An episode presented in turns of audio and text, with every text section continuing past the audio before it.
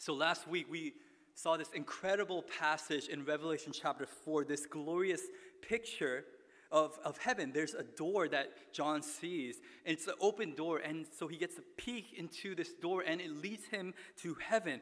And in this vision, he sees there are 24 elders that represent the entirety of the people of God, 12 tribes of Judah, and also the 12 apostles in the New Testament. So in total, there's 24 elders. We also see the 4 living creatures, the mightiest creatures that represent all of creation. And at the center of this all, we see a throne.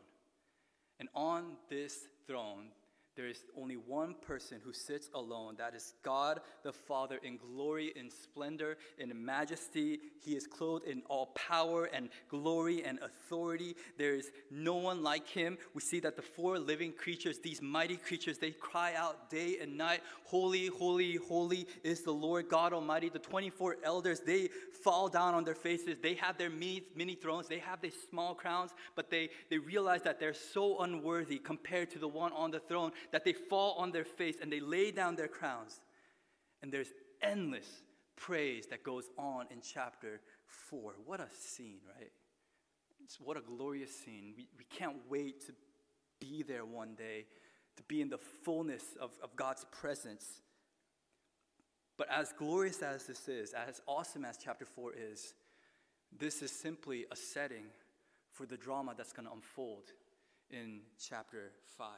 So notice what happens. "Then I, John, saw in the right hand of him who was seated on the throne a scroll written within and on the back, sealed with 7 seals." So remember, John, he's on this island. He is in exile, and yet he's having this tremendous vision. He just saw really what heaven is like, the throne room of heaven. And now he sees something else. He sees this scroll, this interesting scroll.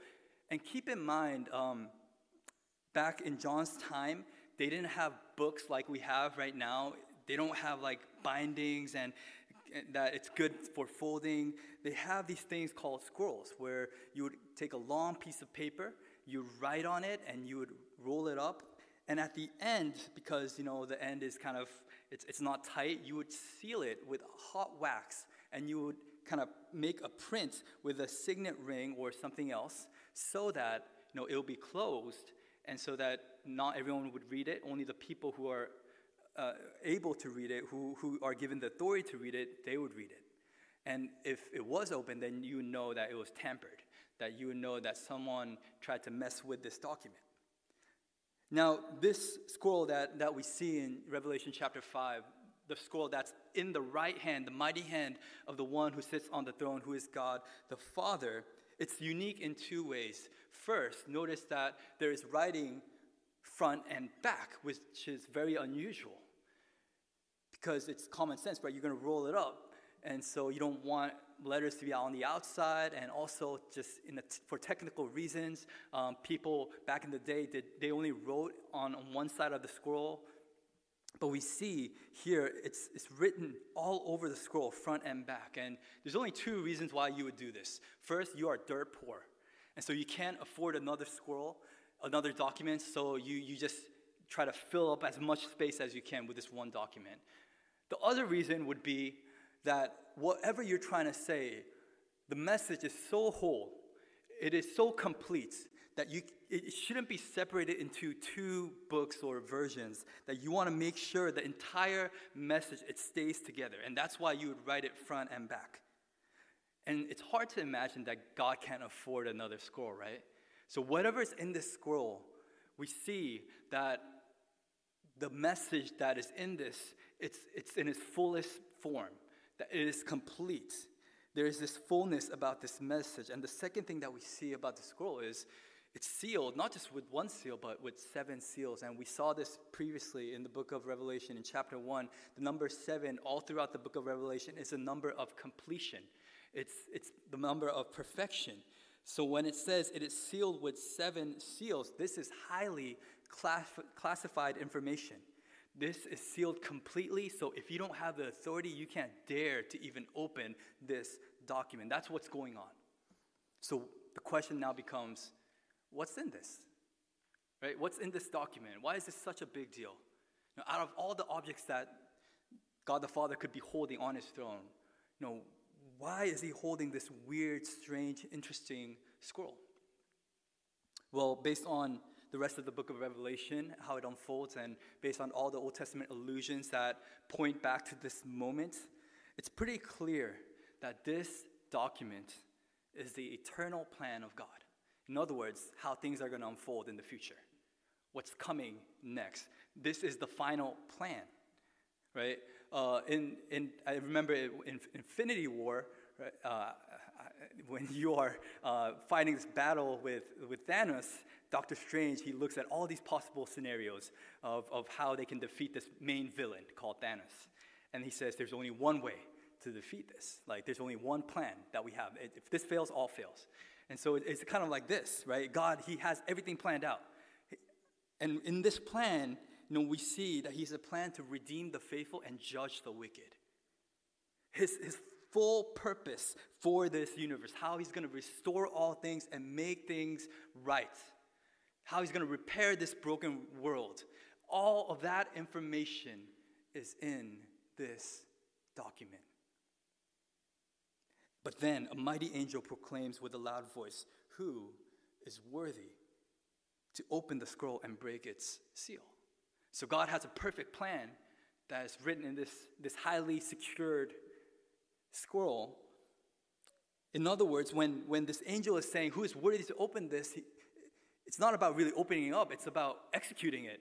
He's asking, okay, God has the perfect plan, but who is worthy to execute this plan? Who is worthy to carry out this plan?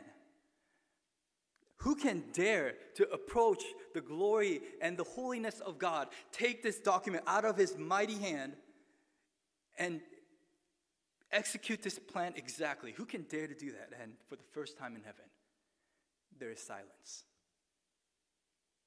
And remember, you have 24 elders, you have all the mighty creatures. Even this guy who's proclaiming this, he's called a mighty angel. And no one dares to say, I'm worthy. It's not about, are you willing? The question is, are you worthy?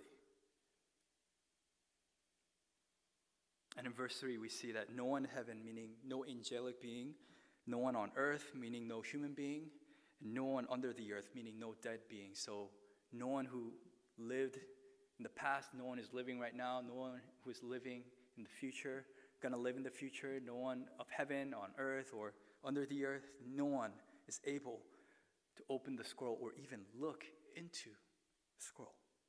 And at that moment, John, he just loses it. It says in verse 4, I began to weep loudly because no one was found worthy to open the scroll or to look into it. And I don't know if you saw a man crying. Like, it's a strange scene. It's a very uncomfortable scene, but this guy is weeping, right? He is broken. He is torn apart. He is devastated. He's losing it. And why? Because if you remember who John is, he's the last one standing right now. He was one of the original 12 disciples. Everyone else is dead at this point. He's about 80 years old. He started following Jesus as a teenager. He followed Jesus as a teenager for 3 years. Why? Trusting in God's plans. He had faith in God's plans. When everyone else fled from the cross, he was the only disciple that was there. Why was he there? Well, he trusted in God's plan. Despite seeing his Savior dying on the cross, he said, well, God must have a plan. And then he sees the risen Lord, and then he sees Jesus actually go up. It's like, what just happened? I thought you were going to defeat death and help me out here. After 40 days, he goes up. And they're asking, Jesus, is now the time that you're going to restore your kingdom? And all that Jesus says is, no, right now, no, just be my witness. Be my witness to the end of the earth. And then as they're staring into heaven, as Jesus is going up, an angel says to them, hey, don't worry, man of Galilee. The one who went up is going to come down just like he did. He's going to return. And it's been about 50, 60 years now. The church is struggling. His partners are dying. And he himself is on this island, not by choice, but because He's been faithfully living out his faith, and as a result, he's in exile. He's alone, and his future is unknown. And you might ask the question, why in the world would he still hold on to God? Because of the plan. Because of God's eternal plan. Because he has faith that one day Jesus can return and restore all things, make things new. That he's going to wipe away all tears, every sorrow, every pain, every sickness. That he's going to uphold the faithful and judge the wicked. That there will be no more sin. That's what he's hoping inside. That's the only thing that's keeping him grounded at this point. And for him to see that in front of his eyes, to see the perfect plan of God right before his eyes, but seeing that no one is able to open it up, to execute it, it's devastating. Because that means everything that he went through just becomes in vain. All that he went through, it becomes meaningless if no one can fulfill the plan of God. That means this world is still going to be broken. That means this world is still going to be full of sorrow and sickness and full of death. By the way, isn't that why we follow Jesus in the first place? It's not because we love this world. It's because we believe that there's a better world after this life. It's because we believe that this is not the end of the road. We believe that one day Jesus will return and redeem his people, and that he's going to judge the living and the dead. We lay down our lives, our pride before him. We leverage our lives for his kingdom's sake because we believe that one day he will return. We endure through suffering because we know that one day there will be a greater joy. We are able to endure through pain because we know one day that there will be a greater glory. All that we do in the name of Jesus, we do it because we believe in this one plan that's in the right hand of the Father, who's seated on the throne, and no one is worthy to open it. And so John weeps. But then one of the elders, he speaks up and it says this, stop it. In verse 5, weep no more, John.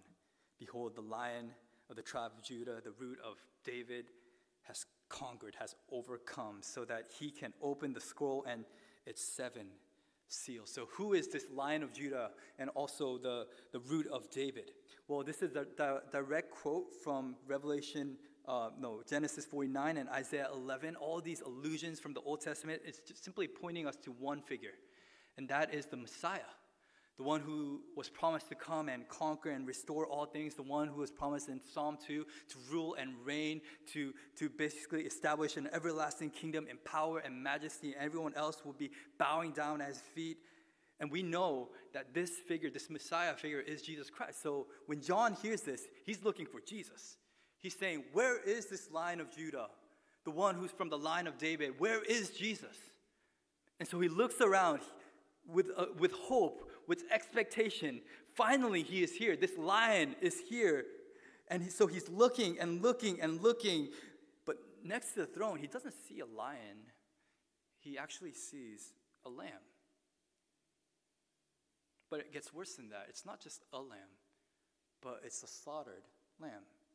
It's a slain lamb. Look at verse 6. It says this, and between the throne and the four living creatures and among the elders, I saw a lamb standing as though it had been slain, with seven horns and with seven eyes, which are the seven spirits of God sent out into all the earth. So what exactly is going on here? So John, he looks for a lion. He doesn't see a lion. Instead, he sees a lamb. Not just any lamb, but a slaughtered lamb. And the point of all of this is that the Lion is the Lamb. Notice that this lamb, although it is slain, it is not dead, but it says it is standing right next to the one who's on the throne victoriously. So the Lion who conquers is actually the slain lamb who is standing victoriously. As the Lion of Judah, Jesus, he came to conquer our greatest enemies, fear, sin, death, sickness, even hell itself. Jesus conquers so that he has all authority over all things. But as a lamb, we see that he was slaughtered, he was slain, he paid the ultimate price for our sins. Jesus could have easily wiped out everything and pushed the restart button, But while he's destroying all these enemies, he's understanding that he needs to rescue people as well. So he just can't come in as the lion, but rather he comes in as a lamb. So Jesus, who was clothed in royalty and majesty, the second person of the Trinity, came into history, and he goes on to Calvary to die, and he rose again in victory, and which is why he will be the only one who is worthy to fulfill all of God's plan.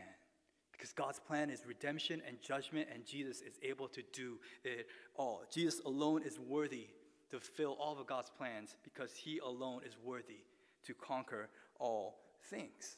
This odd imagery of Jesus going from a lion to a lamb to a slain lamb, it's actually the exact portrait of Jesus' life. This is how Jesus lived his life. But it gets even better. Look at verse 6. It says, with seven horns, with seven eyes, and which are the seven spirits of God sent out into all the earth. So as John is looking at this slaughtered lamb, there's something interesting about this lamb that it's not just weak, but it's standing, and on its forehead there are seven horns, which are signs, symbols of power. So the word is that the seven horns, it symbolizes all power and authority, and it has seven eyes, meaning that it has all knowledge. So you see that this creature is divine in nature and perfect in power. So this is not just a tiny lamb, but this is actually a ram, an exalted ram. So you go from a lion to a lamb to a slaughtered lamb to exalted ram, and this is the life graph of Jesus. I don't know if you ever did this before, with one of the icebreakers that we do. I remember we did this in youth ministry as well. We asked people to draw a life graph. So you start from your birth, and depending on how you feel about your life, you have ups and downs, and I don't know where you are right now in your life graph. But Jesus' life graph would look something like this. He starts way up there. Because he is God. He's the second person of the Trinity. He is exalted. He is the Lion of Judah. But he comes to this earth in the form of man. He humbles himself. And by doing so, he takes the form of a lamb. But doesn't stop there. He gets slaughtered. He humbles himself to the point of death. Something to be noticed. And when he humbled himself to the point of death, God, the Father, exalted Jesus to be the King of Kings and the Lord of Lords. He has the name above all names, so he becomes this exalted ram. That's the life graph of Jesus. Now think about this. Imagine the life graph of Satan. And you can see this in Isaiah chapter 14, where it talks about Babylon, but a lot of people believe that this is a prophecy for Satan as well. If you look at that chapter, Satan, he starts out as one who wants power, who wants authority. He himself doesn't have authority, right? He's this angel, but he wants to be like God. It says in Isaiah 14:12, "How you are fallen from heaven, O day star, son of dawn. How you are cut down to the ground, you who laid the nations low. You said in your heart, I will ascend to heaven above the stars of God. I will set my throne on high. I will sit on the mount of assembly in the far reaches of the north. I will ascend above." So everything is about him going up, up, up, right? I'm going to make it to God. I'm going to take your place. But it says in verse 15, I will make myself like the Most High, but you, Satan, you are brought down to Sheol, the far reaches of the pits. And you are cast out away from your grave. So the life graph of Satan is like this. He starts out as an angel. He's a fallen angel. He tries so hard to exalt himself. And when he tries to exalt himself, God humbles him. Just keep that in mind. So now we see Jesus living this incredible life as the lion and the lamb. He is worthy to fulfill all of God's promises and all of God's plans because he alone is worthy to conquer all of our enemies. And because of that, he alone is worthy of all praise. The rest of the chapter is really just this beautiful picture of praise. In verse 7, it talks about how this lamb, he just takes the scroll out of the right hand of the one who's seated on the throne. So he has the plan now. He's the one who's going to execute this. And first, we see in verse 8, the four living creatures and 24 elders, they fell down before the lamb, and they are holding each these harps, golden bowls full of incense, which are the prayers of the saints. Now, I don't have time to dwell upon this verse, but one thing to keep in mind, notice that on this throne, you have the prayers of saints. And what that means is this. God, he hears your every prayer that you ever offer to him, every word that you utter before him, even the ones that you're not sure that he answered, or you know for sure he did not answer. What it says here is he knows everything. Every prayer of the saints, every desperate word that you spoke before the Lord, it comes up before the throne. And you might question, why now? Why do you see all these prayers? Well, it's because when the Lamb takes on the scroll and he begins to fulfill the plan, every prayer that you ever ask of God will be fulfilled. Everything that you ever wished that God will do in your life, before the throne, through the Lamb, working out God's plan, those prayers are answered. And it says in verse 9, they sang a new song because there was never a moment like this in history. It says, worthy are you to take the scroll, to open the seals, for you were slain, and by your blood you ransomed, you purchased people for God from every tribe and language and people and nation, and you have made them a kingdom and priests to our God, and they shall reign on the earth. So not only does God save his people through his son, but the son makes these people the kingdom and the priests to God. And so there's this new identity that's given to God's people. And then you see just a choir of angels, myriads and myriads, thousands and thousands of angels, which basically is unlimited angels singing, worthy is the Lamb who was slain to receive power and wealth and wisdom and might and honor and glory and blessing. And now in heaven and on earth, every creature comes out under the earth and in the sea and all that is in them, and saying, to him who sits on the throne and to the Lamb be blessing and honor and glory and might forever and ever. And the four living creatures say, amen. And the elders fall down and worship. And so you see here, from now on, in the book of Revelation, anytime you see God's throne and the one sitting on the throne, there's always a mentioning of the Lamb, because that's where he's at. And one day, he will return. Jesus is worthy. He alone is worthy to accomplish all of God's perfect plan.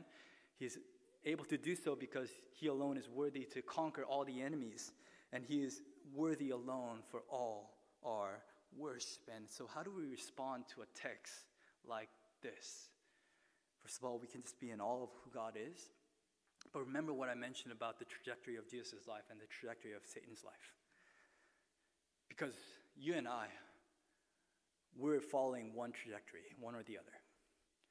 You're either living in this life following Jesus, where you are humbling yourself, and as you humble yourself, you see God exalt you, or you're following the trajectory of Satan, where you are so prideful and arrogant, and you want to build a kingdom for yourself, a name for yourself, a career for yourself, and you are trying so hard to move up the ranks, to stumble and to step on people, to work your way up, feel like you're powerful, feel like you're invincible.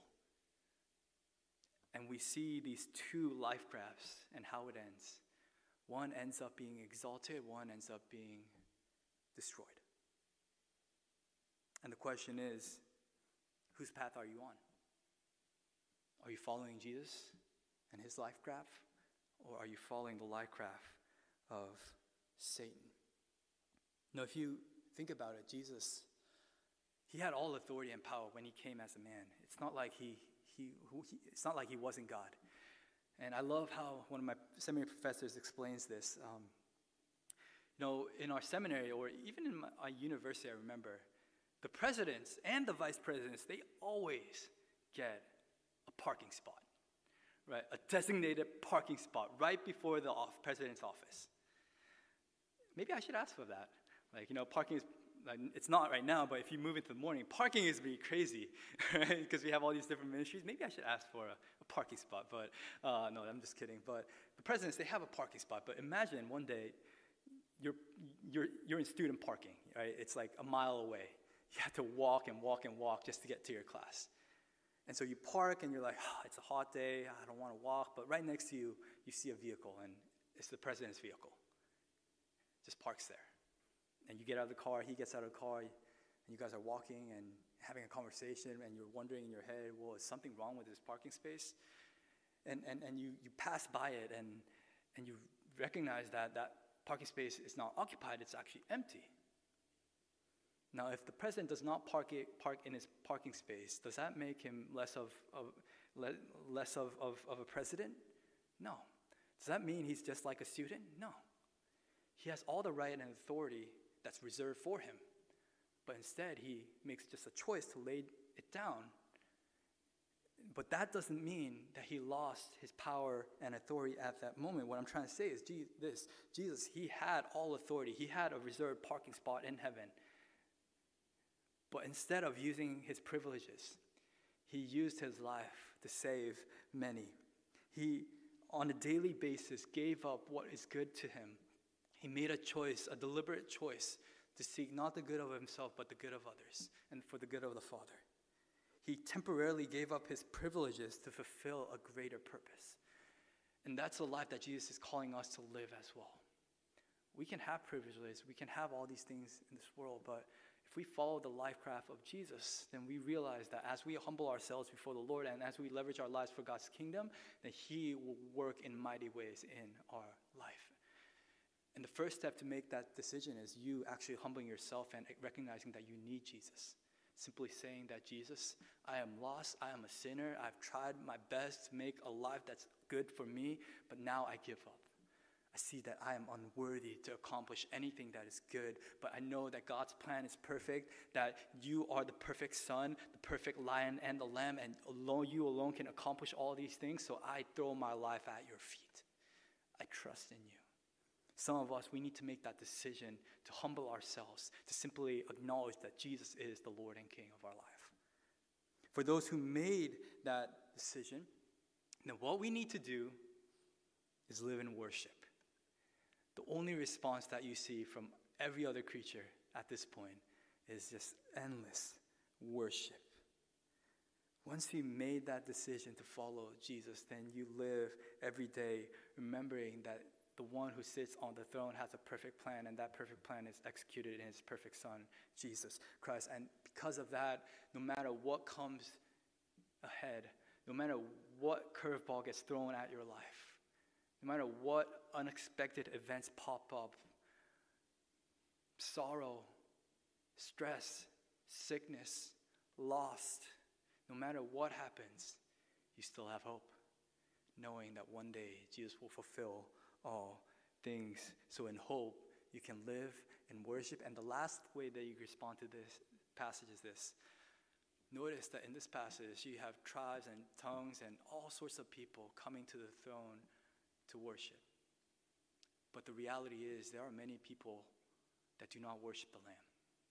There are many people who don't understand that God's perfect plan is fulfilled in the perfect Son, Jesus Christ. And if we understand that, then we got to spread the word and share the gospel, share the good news that there's no one worthy on earth or in heaven, but there's only one person, that is Jesus Christ. He is the lion and the lamb. He is the exalted ram. And when we place our trust in him, then we can live a life that is full, that is worthy, not because of what we have done, but because we simply what he has done for us. So trust in him, worship him, all praise and glory to him. Amen. Let's pray.